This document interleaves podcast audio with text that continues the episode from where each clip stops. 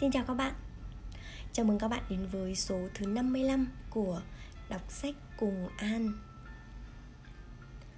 Tiêu đề của số ngày hôm nay lạ lẫm quá phải không?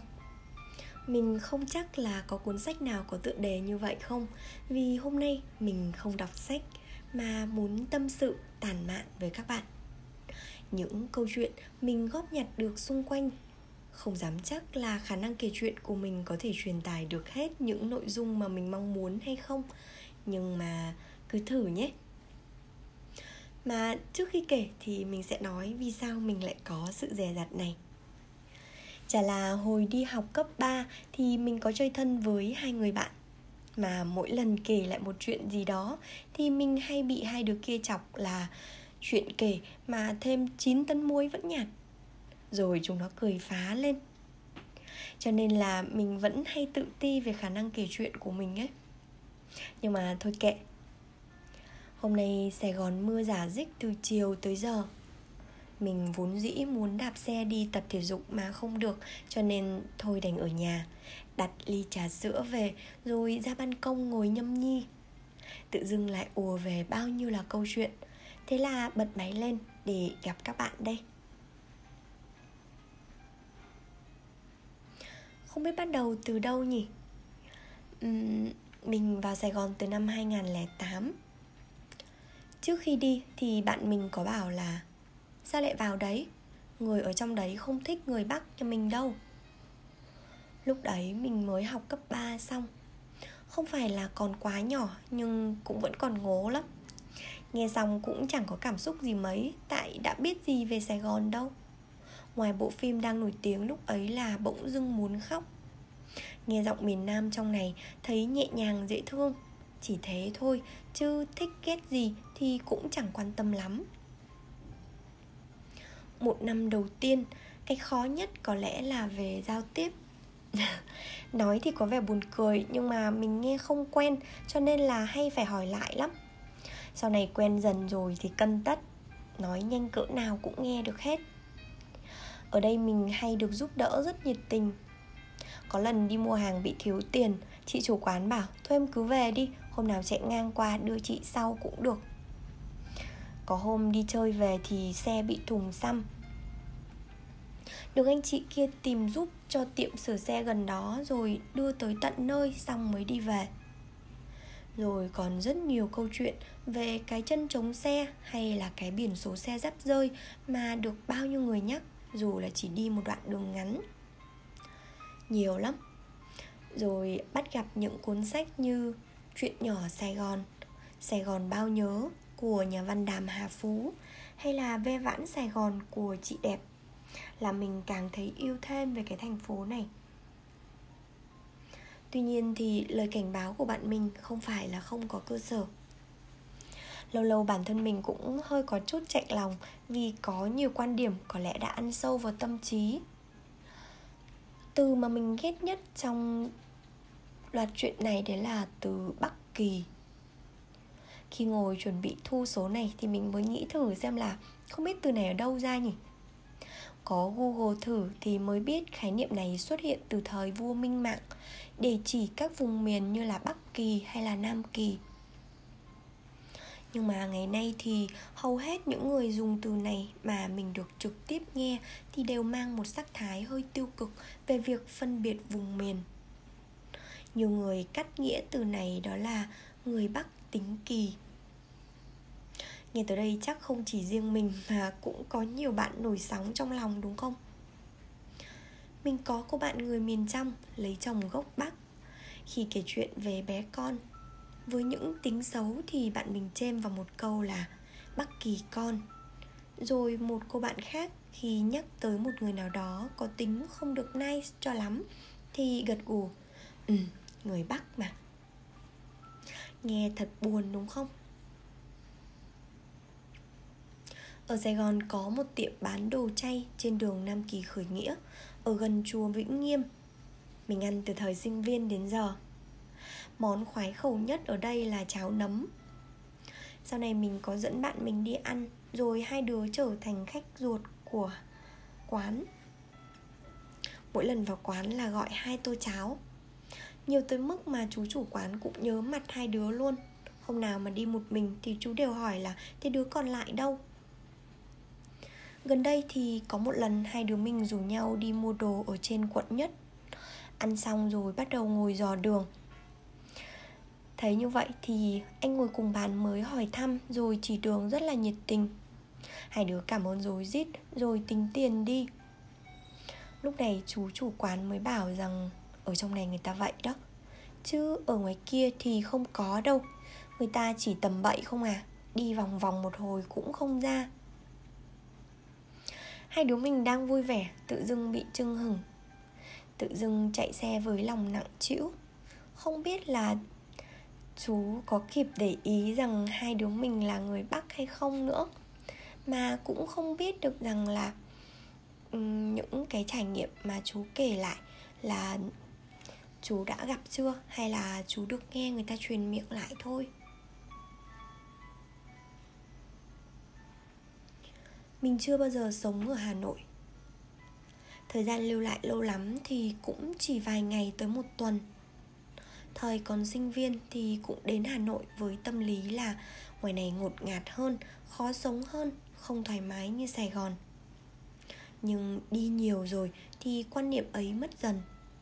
Ở đâu cũng có nơi nọ, nơi kia, có người nọ, người kia. Những trải nghiệm ở hà nội của mình đều tích cực cả. Trong một chuyến công tác gần đây, mình có dịp thành thơi, đạp xe một vòng hồ tây khi thở không khí trong lành. Vừa đạp mà vừa ước là sài gòn có được một cái hồ lớn như thế để có thể tận hưởng, đạp xe, rồi ghé ven đường mua một bó sen, về cắm được một bình hoa thơm nức cả phòng khách sạn. Có một điều mình thích nhất ở hà nội là hoa lúc nào cũng tươi thật tươi. Mua về cắm là nở bung, chứ sài gòn hiếm có và không được bán đại trà như vậy lại lan man mất rồi. Cứ nhắc đến hoa là mình bị như vậy đấy. Con gái mà. Bây giờ quay lại chủ đề chính này. Trong chuyến đi ấy thì đấy là lần đầu tiên mình gặp được một người bạn mà trước đấy thì hai chị em đã làm việc với nhau gần cả năm trời qua mạng rồi. Hai chị em mình gửi xe rồi đi dạo quanh hồ hoàn kiếm. Lúc về, mình thì đi xe đạp, về gia lâm, còn chị bạn mình thì đi xe máy, đi về cầu giấy cả hai chị em lơ ngơ không biết đường cho nên đã đứng mở google maps lên. Thì lúc đấy cô giữ xe mới hỏi là đi đâu. Xong rồi thì cô chỉ nhiệt tình lắm. Hai chị em sẽ cùng đi một đoạn theo hướng này Rồi sau đấy mình sẽ đi một hướng Còn chị sẽ đi một hướng ngược lại. Sau khi hình dung sơ sơ rồi Thì hai đứa cảm ơn cô rồi đi. Cô còn nhìn theo cho đến tận đoạn rẽ Và nói với theo là Đấy, sẽ phải ở đấy đấy. Làm hai chị em mình cứ cười khúc khích suốt một đoạn sau đấy. Còn trong chuyến công tác gần đây nhất thì lần đầu tiên mình được trải nghiệm đi xe bus ở Hà Nội. Chặng từ sân bay nội bài về tới Gia Lâm.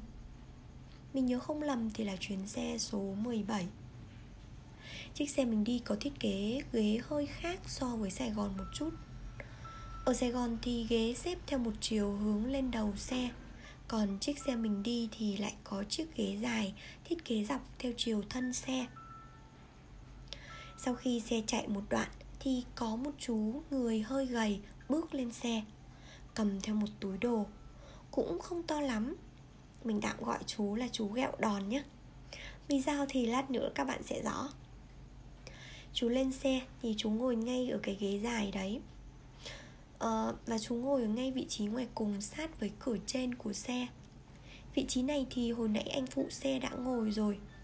Và sau khi mà thu tiền vé ở cuối xe xong thì anh này lên lại và nói với chú là em đang ngồi ghế này rồi anh có đồ thì anh ngồi xuống dưới cho đỡ vướng. Thế là chú gẹo đòn khó chịu ra mặt lau bầu kiểu phụ xe thì được ngồi ghế này à? Tao thích ngồi ghế này có được không? Lời lẽ không được vui vẻ cho lắm nên sau khi qua lại lường mũi một hồi thì ngưng. Chú gẹo đòn nhường ghế cho anh phụ xe. Đi được thêm vài chặng, Có vẻ như chưa nguôi, Cho nên chú gẹo đòn tính ngồi lại vị trí trên kia Và bắt đầu cà khịa mạnh mẽ hơn. Giang hồ mình hay gọi là gẹo đòn ấy. Các bạn đã hiểu vì sao mình đặt tên là như vậy chưa? Anh phụ xe khi ấy đã bắt đầu nhún nhường rồi nhưng có vẻ càng nhún nhường thì chú này lại càng được đà dọa dẫm tới độ. Um, kêu là chờ về tới bến rồi chú sẽ kêu người ra đánh nhanh này. Đúng lúc này thì nhân vật quan trọng xuất hiện. Mình sẽ gọi chú là chú nóng tính nhé. Chú chạc tuổi ngoài 50 dáng dấp chú cũng khá là to. Ăn mặc lịch sự chỉn chu Áo thun quần tây và đóng thùng. Chú lên xe trước khi câu chuyện tới cao trào được ờ, uh, 5 tới 10 phút gì đấy. Cũng đã kịp chứng kiến câu chuyện Và có vẻ khi ấy bắt đầu không chấp nhận được thói dọa dẫm kia nữa Cho nên chú đã bắt đầu lên tiếng.